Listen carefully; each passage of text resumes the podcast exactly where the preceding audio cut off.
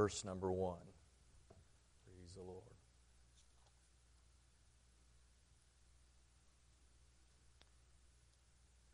It says James, a servant of God and of the Lord Jesus Christ, to the twelve tribes which are scattered abroad, greeting. My brethren, count it all joy when you fall into divers temptations, knowing this, that the trying of your faith worketh patience. But let patience have her perfect work, that ye may be perfect and entire, wanting nothing. If any of you lack wisdom, let him ask of God, that giveth to all men liberally, and upbraideth not, and it shall be given him. But let him ask in faith, nothing wavering, for he that wavereth is like a wave of the sea driven with the wind and tossed. For let not that man think he shall receive anything of the Lord. A double minded man is unstable in all his ways.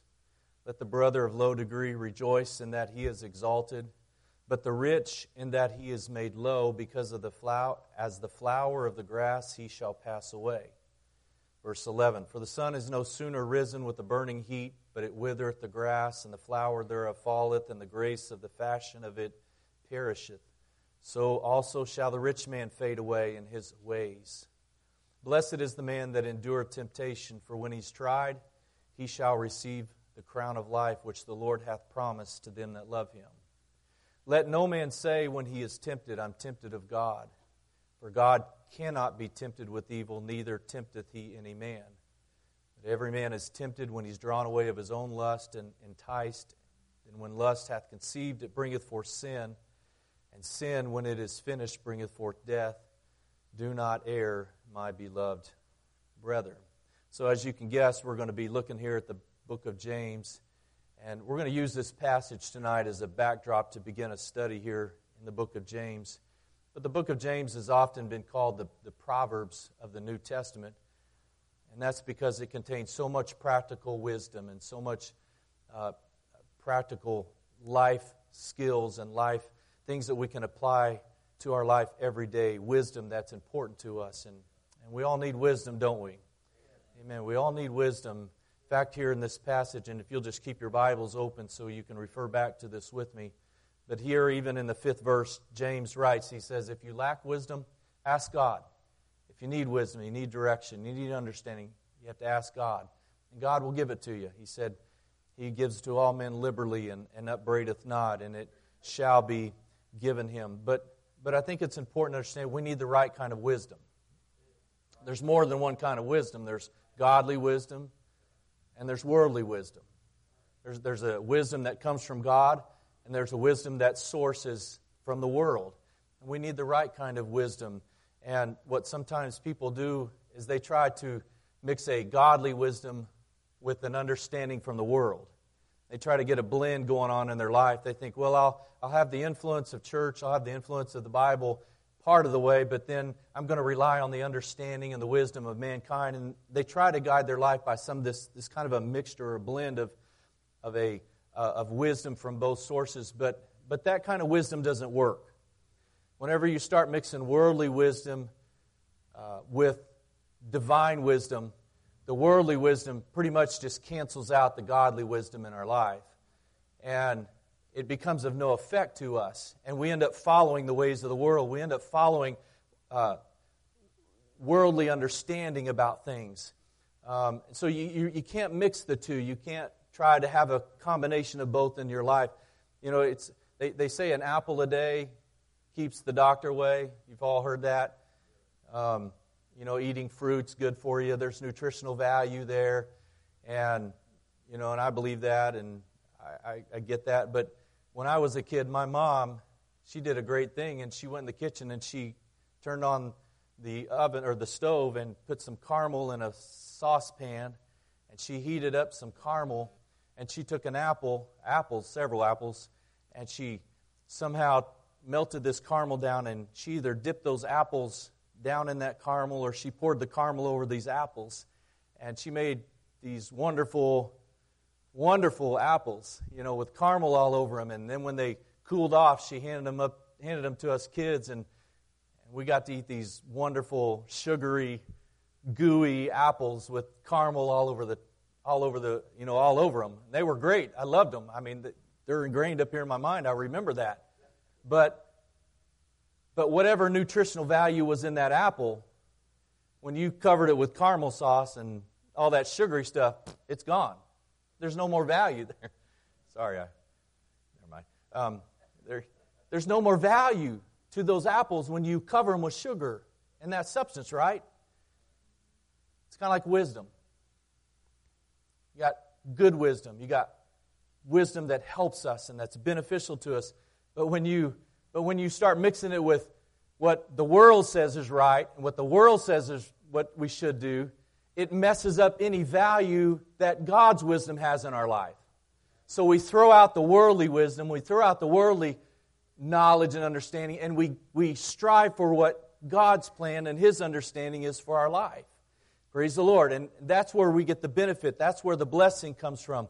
And so here we're going to look at this, this book of James. Of course, the book was written by James. God inspired this man named James to write this book, and there's, there's more than one James mentioned in the Bible. In fact, something I learned is that James is a, it's a, it's a form of the Old Testament name of Jacob, and so is a very, very popular name.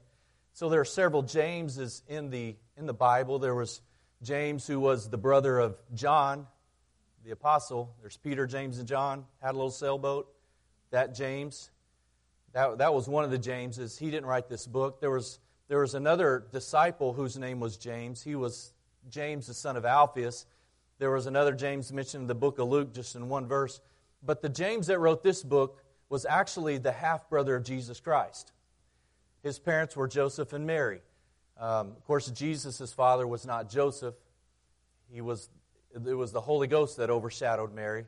And so uh, Jesus had a different father, but it was this half brother of Jesus that actually wrote this book of James. He was, whenever Jesus was on the earth, um, we read about Jesus' brothers. They didn't follow him, his brethren didn't follow him, they didn't believe him.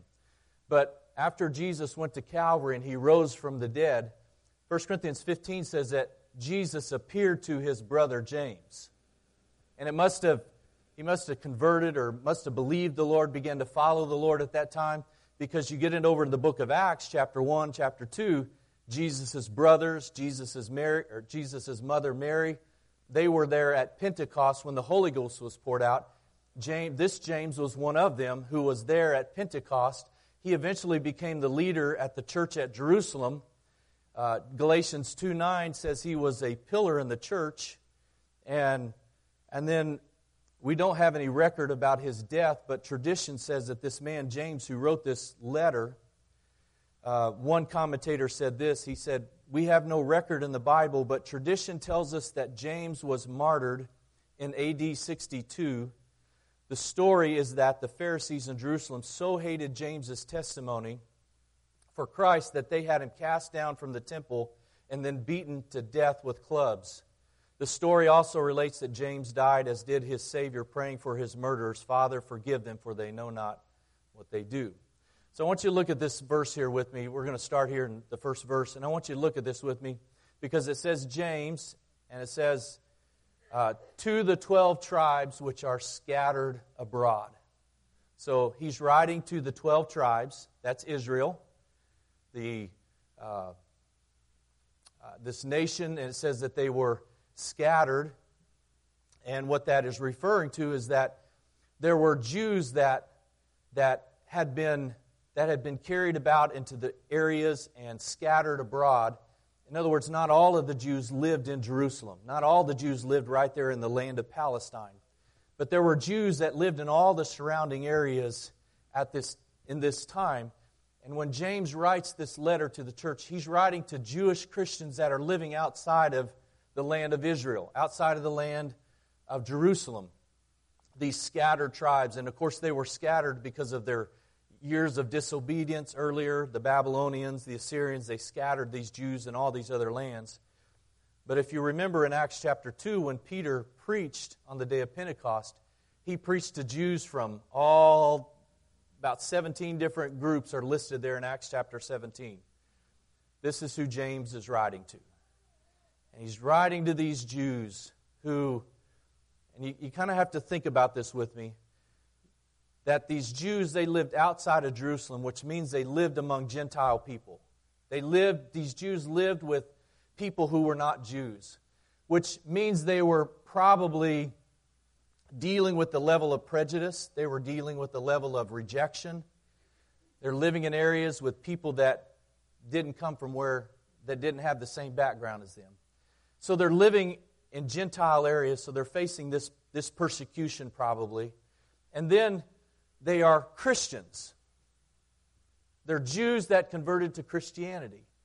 Now that's important because not all the Jews left the law of Moses. Not all the Jews converted to Christianity. So these Jews became followers of Jesus Christ, which would actually add another level of persecution or rejection to these Jewish Christians because now they would have been rejected by all of those Jews that were still following Moses' law. So, what I'm trying to say is that James is writing to a group of people whose life was probably under somewhat of some pressure or rejection, uh, persecution uh, that they would have been facing. They were probably, many of them were probably living in poor areas because they were li- not living in Jerusalem, they weren't living in Israel. So he's probably writing to some, some poor uh, Jewish Christians that are living outside of the land of Israel. And as you read this book, and I hope most of you had an opportunity to read James chapter 1 today. But as you read through this chapter and you read through the, the chapters of the book of James, James starts going through and he starts addressing several issues that these people are facing. For example, he starts talking about people who are impatient when they get involved in a trial or a test. They don't wait for God, they're, they're impatient about it. We'll talk about that in a minute. But he addresses people who start showing special treatment to rich people. He said, You can't be a respecter of persons. If you're a respecter of persons, you commit sin. In other words, you can't look at somebody just because they have money and treat them on a different level uh, than a poor person. And he addresses that in this book. He talks about competition and strife in the church, people who desired teaching positions. He talked about people who had a problem with their tongue. He said, Your tongue is a, a world of iniquity. He talked about worldliness in the church. He said that, that uh, to be a friend of the world is to be at enmity or to be at odds with God. You can't be a friend of the world and have a good relationship with God. And he addresses that in this book. He even talks about sicknesses, which, which seems to be as a result of people who were disobedient to the Word of God. But all of these issues that James deals with in this book can be basically summed up, and they are a result of people who were spiritually immature. They just, they just weren't growing in God, they were immature Christians. And when you read through this letter, James writes about some indicators, and he writes about some signs of mature believers. And so, as, as we touch on these and as we go through these, what James is writing about is if you're, he said, basically, he's telling us if you're going to be a mature believer, this should be an indicator in your life. You don't treat rich people differently. You don't, you don't have a, a mouth or a tongue that is out of control. These are marks he is telling us of mature believers. And so, this first sign or this first um, indicator of a believer is in these first, these first couple of verses here. And the first mark of a mature believer is that he is patient when he's tested. All right? He is patient when he goes through times of testing. Just like it requires a lot of patience if you're going to run a marathon. If you're going to be a long distance runner, it takes a lot of patience to, I mean, if you go out and run a mile, you might be able to run a mile in 11, 12 minutes, something, something like that. Maybe quicker, 10, 8, 10 minutes if you're really fast. 15 minutes if you're on the slower end. But you could run that mile and get it done. But if you're going to run a marathon, you're going to have to set a pace for the next hour and a half or two hours, however long it takes you to run that 26.2 mile marathon. You got you got to be patient. You can't get in a hurry. You can't sprint and expect to finish a marathon. But just like it takes patience to run a marathon, and just like it takes patience to, to become physically fit, like Brother Wallace taught last Wednesday night. It requires patience to grow in times of testing and trials. All right? And this is, this is what I'm going to hone in here tonight for a couple of minutes. It takes patience when we are tested.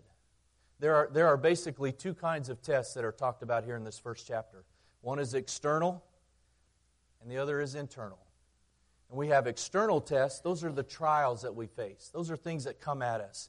Maybe they're financial problems, maybe they're family problems, maybe they're employment problems, maybe there's some other variation of that, of situations that come to us external. Those are trials. But then there's the other kind, they're internal. And those are, those are temptations. Temptations are happening on the inside of a man, they're, they're internally taking place. And so there are, er, there are external trials and tests, but there are also internal temptations. But I want to tell you here tonight that tests are designed to strengthen us. This is very, very important. Tests are designed to make us stronger in God. And God brings out the best in us when we go through times of adversity. A test is a test is a burden with a purpose. Now think about that. It is, it is when you come under weight. It's when you face trials, you face pain or hurts. But there's a purpose in all of that. That's what a trial is. It is a burden that has a purpose behind it. And, you know, just like if you were to try to build up your physical body, that development, if you're going to if you're going to lift if you want to become stronger physically, you have to pick up weight and you have to put it under you have to put their muscles under strain. You have to lift those weights and and if you're going to run or get, become physically fit, you have to sweat. You have to perspire. You have to do some work, don't you? You have to do some work, don't you? If you want to grow in God, you're going to have to get under some weight. If you want to grow in God, it's not going to come down easy street. It's not going to be because you never face a trial or you never go through a problem or you're never tested in any way. The only way you're going to get stronger in God is that weight comes upon your life.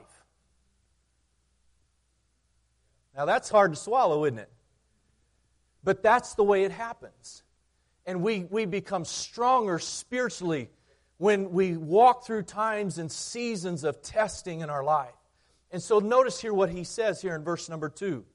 James says, My brethren, count it all joy when you fall into diverse temptations. And notice the word joy is in the, is in the same sentence with the word temptations or testings. James writes there that we ought to count it joy when we are tested. That's, that's interesting because usually when you talk about the word testing or trials, you associate the words pain or struggle or, or weight those are the things we talk about when you start talking about tests and trials. We don't talk about joy.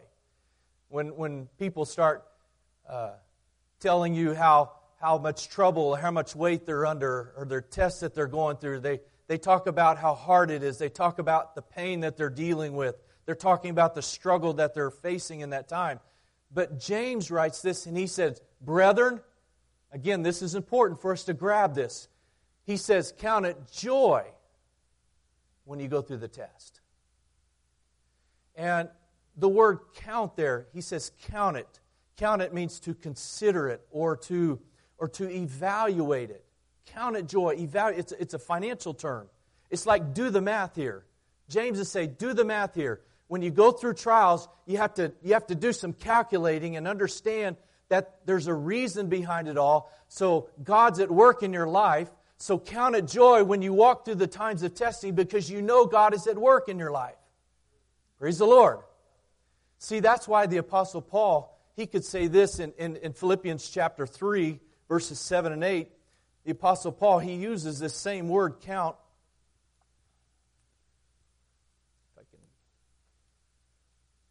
Listen to this, what he said. Philippians chapter 3. He says, But what things, this is verse 7, but what things were gained to me, those I counted loss for Christ.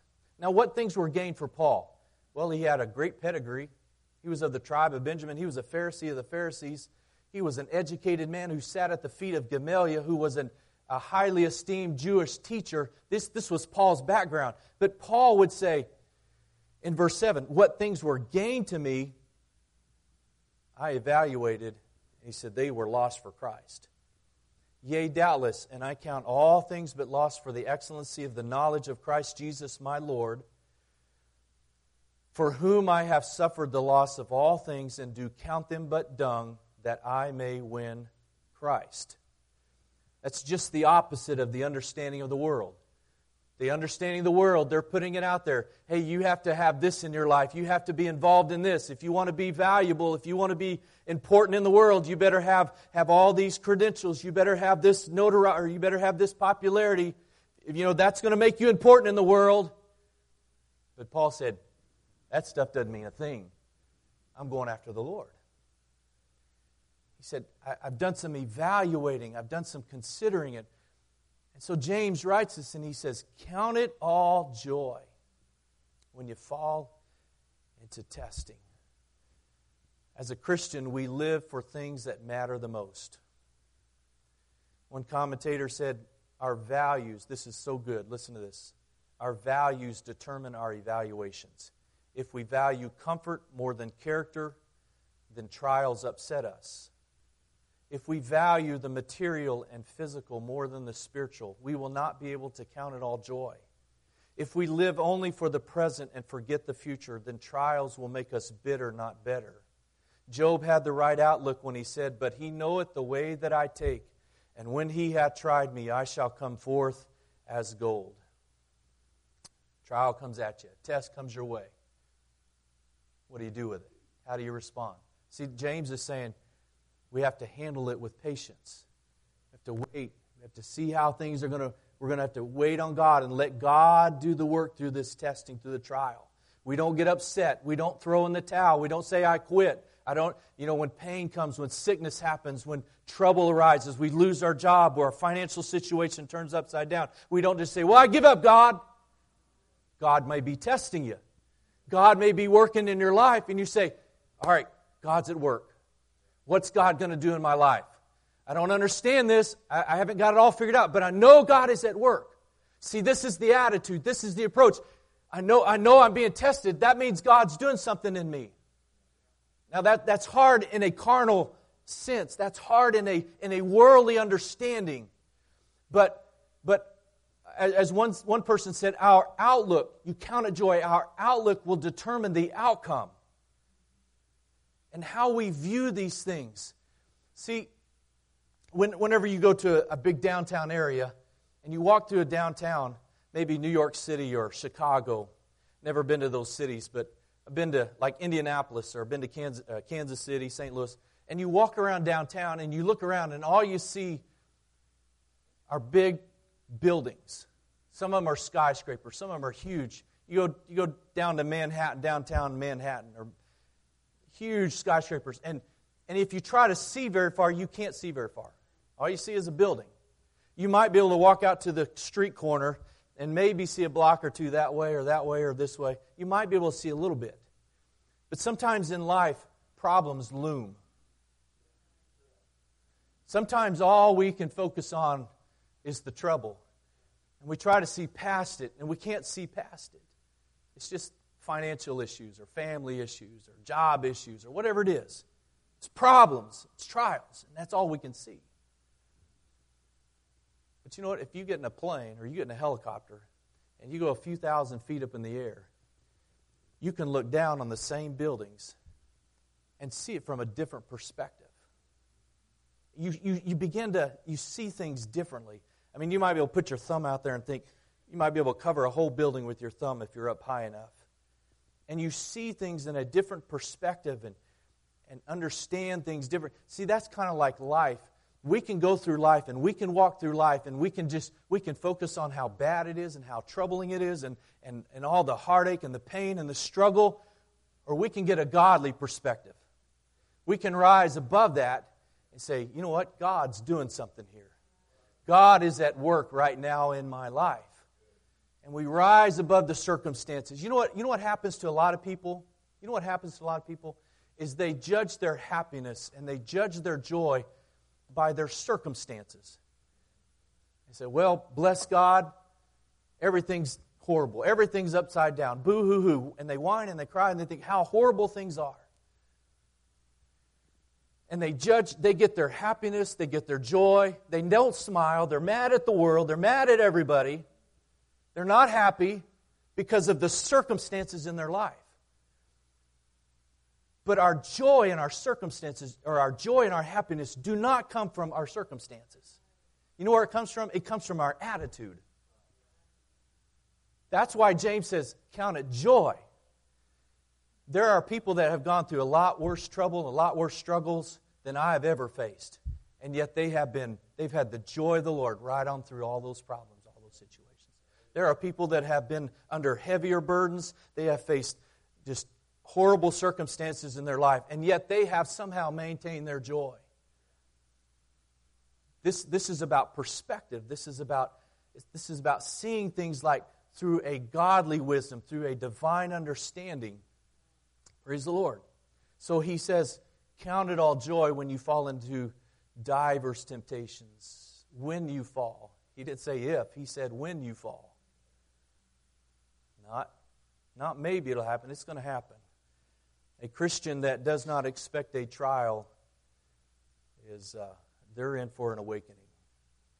Sometimes these, these TV preachers and those people that tout the nonsense that you don't that you won't ever have money problems or you won't ever face any struggles if you'll just if you'll just if you'll just send us your money you won't ever face those liars on charlatans on TV y'all know what I'm talking about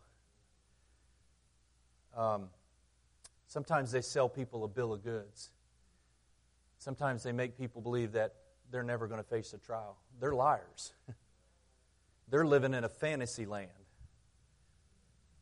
but what I'm trying to say here is just because we go through a trial doesn't mean our life has to fall apart. Um, Jesus said this in John 16 33. John 16 33, this is what Lord said. Listen to this verse. These things have I, I have spoken unto you, that in me you might have peace. In the world ye shall have tribulation, but be of good cheer. I have overcome the world. Be of good cheer. I have overcome the world. Praise the Lord. You're going to face trials. You're going to face tests. Um, Acts 14 22. Did I put that one in there, Brother Michael? Put that on the screen. Let's look at the, this is what Paul was facing. Paul said this confirming the souls of the disciples, exhorting them to continue in the faith that we, now catch this, that we must, through much tribulation, enter into the kingdom of God. If you don't already know this, whenever you begin to make a move for God and you start trying to strive for God and you, you start trying to take positive steps in your relationship with the Lord, the old devil, he's going to he's going to rear his head up and he's going to push back as hard as he can. He's going to do his best to discourage you every step of the way. Amen. But we're going to go, we're going to face trials, he said, when you fall into these tests. And most all of us, we either, we're either in the middle of a trial, we're coming out of a trial, or we're fixing to go into one. That's, that's the story of most of us. We're either in the middle of it, we're coming out of it, or we're fixing to go into it. But he writes this to a group of people. James writes this to the 12 tribes that are scattered. He, he didn't say they were the sheltered group. This, this group, and, and, and this, this just hit home to me last evening or yesterday afternoon, and again today as I was studying this. James is writing to a scattered group of people, and he's trying to help them. He's trying to help them understand what's going on around them. But um, I thought, you know what? That's kind of like the, right now. People are scattered right now. You know, during this whole thing that's been happening, people kind of got scattered. And, and James is trying to encourage some people during this, this time here, trying to give some direction for their lives. Um, there are trials that come our way just because we're human beings. People get sick. Good, godly people get sick. Good, godly people go through accidents. It happens. Um, sometimes even good, godly people face tragedies. You know, all kinds of trials and tests come their way. But Peter said it this way 1 Peter chapter 4 verse 12 it's just a couple of pages over in your bible look at 1 peter chapter 4 verse 12 look what this, this apostle said he said beloved think it not strange concerning the fiery trial which is to try you as though some strange thing happened unto you he said a trial shouldn't surprise you you're facing a test it's, it's not it's not something that should be foreign to us. Think it not strange concerning the fiery trial, which is to try you. God's doing a work in our lives, God's doing something in our lives. Praise the Lord. So he said, Count it joy when you fall into, when you fall into, this is, uh, again, when he says fall into there in verse 2 that we read, when you fall into it, it doesn't mean you've made a dumb decision. It doesn't mean that we've done something we shouldn't have done. It's just something that we have encountered. When you encounter a test, when you encounter a trial, when you come across that test, because life happens to every one of us. Amen. It happens to every one of us. And they are divers. He said, divers temptations. They're diverse, they're various. There's all kinds of trials. That, that word means very colored, multiple colors. You know what James is saying? He's saying, Your trial may not be, it's not going to look like my trial. And my test is not going to look like your test. Sometimes we have to be careful when we look at other people and we start judging them and telling them, you know, well, you're going through this trial, so you need to do step one, two, three. Sometimes we just need to back off and because their trial is not your trial. And we may not understand what they're under. We may not understand the weight that they are under. But there are diverse trials. There are diverse kinds of tests that come at people. And, and um, you know, these different tests that we come, and I'm, and I'm, I'm getting older in my, you know, I'm getting older. And, and I'm learning that, that as different things come at you, it's the different experiences and the different things that you go through they are molding and they're shaping and they're, they're kind of chipping away at the rough spots and they're, they're, they're putting some good things in, in life. And, uh, you know, like that old song we, we sung, it's been a long time that we, since we sung it, but it says, When I look back over my life and I think things over, how's it go? The Lord's been good. I have a testimony. I look back. I look back at life and I think, God helped me through that time. I learned something there. God was, God was extracting some things, some, some things out of my life that wasn't supposed to be there. I didn't enjoy that season in my life, but, but God did a work in me in that time. Does anybody know what I'm talking about? God is shaping and molding our lives in various ways, in various trials. I've got this rug at my house. I don't, I don't know where it's at. I, haven't, I don't know if it's out right now, but it's a, it's a Persian rug. I think it's a Persian rug. We have a Persian rug? We have this, we have this, it's a very nice rug. It's, it's not real big, but it's very nice. And we bought it from a missionary a number of years ago. I think it was Brother Sham, missionary to Pakistan, if I'm not mistaken. But anyway, we bought this, this rug, much more, very expensive, much more than we would pay for any other rug. But anyway, we have this rug, and it's, it's kind of a dark, deep blue colored, and it's got some other uh, colors in it, some yellow and orange, just some nice colors. But, but when, they, when they make a rug like that, they take the different colors of fabric or different colors of yarn, and they, they weave that stuff together. They, they, they compress it. It's a very, a very tight knit, very tight rug. But they, they weave those different colors together. They, they combine them, and then, and then they create this beautiful rug, this beautiful thing. But it's, it's not just all one color, it's multiple colors that come together and it makes something beautiful. But if you pick up, if you go to my house and you pick up that rug and you look on the underside of that rug, not very nice, not very pretty. It's just kind of rough down there on the other underside of the rug. The beautiful side of it is the top part. You know, our life is like a rug, a Persian rug.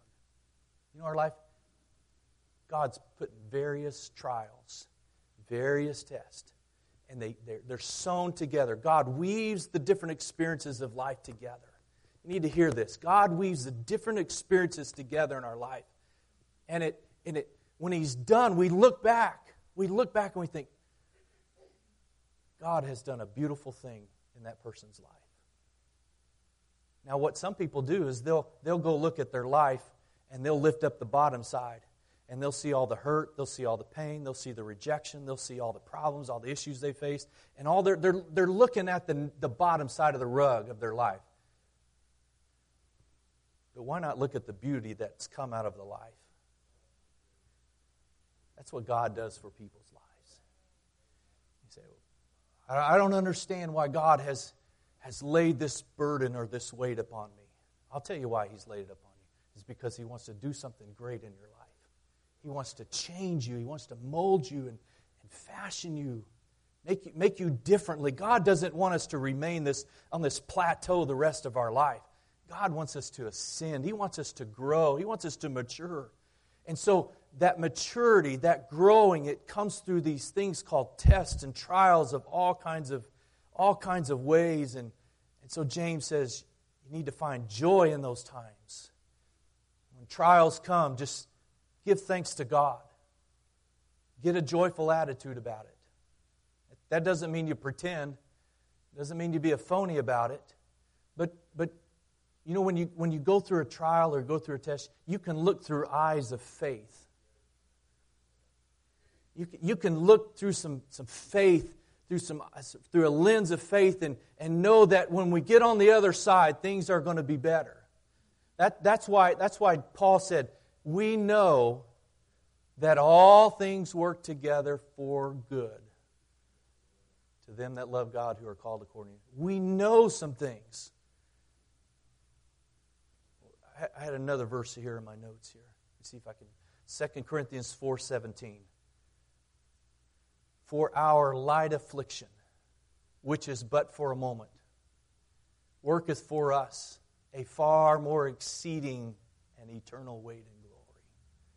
See, we're going to face trials, we're going to face tests. Peter calls it the trial of your faith, being much more precious than gold. The trial of your faith. God's trying our faith. You know what God wants to know about us? And I'm, and I'm, I'm wrapping up. You can, you can rest easy. I'm almost done. But you know what God wants to know about us? Anybody that's watching or listening? God wants to know is your faith for real? Is it, is it the real deal or is it just a phony faith? Is it just a surface? Is it facade? It's, is it a veneer in your life? When, when, when Abraham, when God called Abraham, he said, All right, Abraham, I'm going to test your faith. I'm going to see if this is a real deal. You know, Abraham left of Ur of Chaldees, and God gave Abraham the son Isaac, his son Isaac. He said, All right, Isaac, let's see, or let's, Abraham, let's see if this is a real deal. I want you to take your son, I want you to sacrifice him, offer him to me. Genesis 22 1 says, God did tempt Abraham. He tested Abraham. So they climb up Mount Moriah go up on top of the hill. You, get, you, you probably know the story. He goes up the hill, takes his son, lays his son on the, on the altar, raises the knife to take the life of his son. The angel of the Lord said, Hold it. Abraham, he said, Here I am. And the Lord told Abraham, He said, Now I know. You go back and read it, Genesis 20. Now I know. God's testing you right now. God's testing me. He's, he's pushing us through trials and tests. And the reason is He wants to know if it's because I'll tell you what happens if our faith is not real, if our faith is not. And we, we get under the weight and we get under the pressure in those times. We walk away from God. That's not real faith. Real faith is God, I don't understand it, but I'm going to wait on you. I am going to patiently wait on the other side for the other side to come. That's patience in trials, and tests. God's doing a work in our lives. God's doing a work in our church, in our families, in our homes. And we have to trust Him. You, you, Count it joy. You don't get mad. That's what happens to a lot of people. They get mad at God, they get mad at church, they get mad at this, they get mad at that. They're mad at their family, they're mad at their job, they're mad at every all kinds of things happen around them. And they just they just throw in the towel. That's immaturity. That's what that is. That's a sign of spiritual immaturity. But we trust God and we grow through it. Amen. I need to quit. Stand with me, please. Praise the Lord. Count it all joy. Now, if I were talking to the young people tonight, they may not understand this, but used to, whenever you took pictures, photographers, professional photographers, they would take the film and they would go in a dark room and they would develop the film. They would turn the lights off. I guess they have some kind of a red light in there or something. I've never done it, but they go into the dark room and they start developing that film. And after a certain period of time, the image begins to develop on that on that photo paper. It starts to come clear. I thought, you know, that's what God does for us sometimes. He takes us into the dark room because he's, he's, he's, he's wanting to make an image out. He wants to shape us and mold us. And I thank God for trials. I thank God for, I don't understand them all. And sometimes the weight almost seems unbearable at times, but I know God's doing a work. So have faith in God. Trust God through the process and believe God through it all. And some of you know exactly what I'm preaching and teaching about. You've been where I'm, what I'm talking about. You know what this is all about. But you get on the other side, and God has done a great work. Let's worship the Lord together. Jesus, thank you for your word. Thank you, Lord, for the provision in our life. God, thank you for your hand upon us. And God, we know that you are working. We know, Lord, that you are helping us. And you, Lord, are guiding us. And Lord, we are going to trust in you with all of our heart. And Lord, we're not leaning to our own understanding, but in all our ways, Lord, we acknowledge you and put our faith and confidence in what you're doing. And I pray blessing, Lord, upon us this evening. And I pray strength, Lord, upon your people. God, touch us, I pray. And Lord, continue to give us godly, divine wisdom, Lord, that only comes from you. I pray blessing upon your people, Lord, as we leave your house. Protect us, I pray.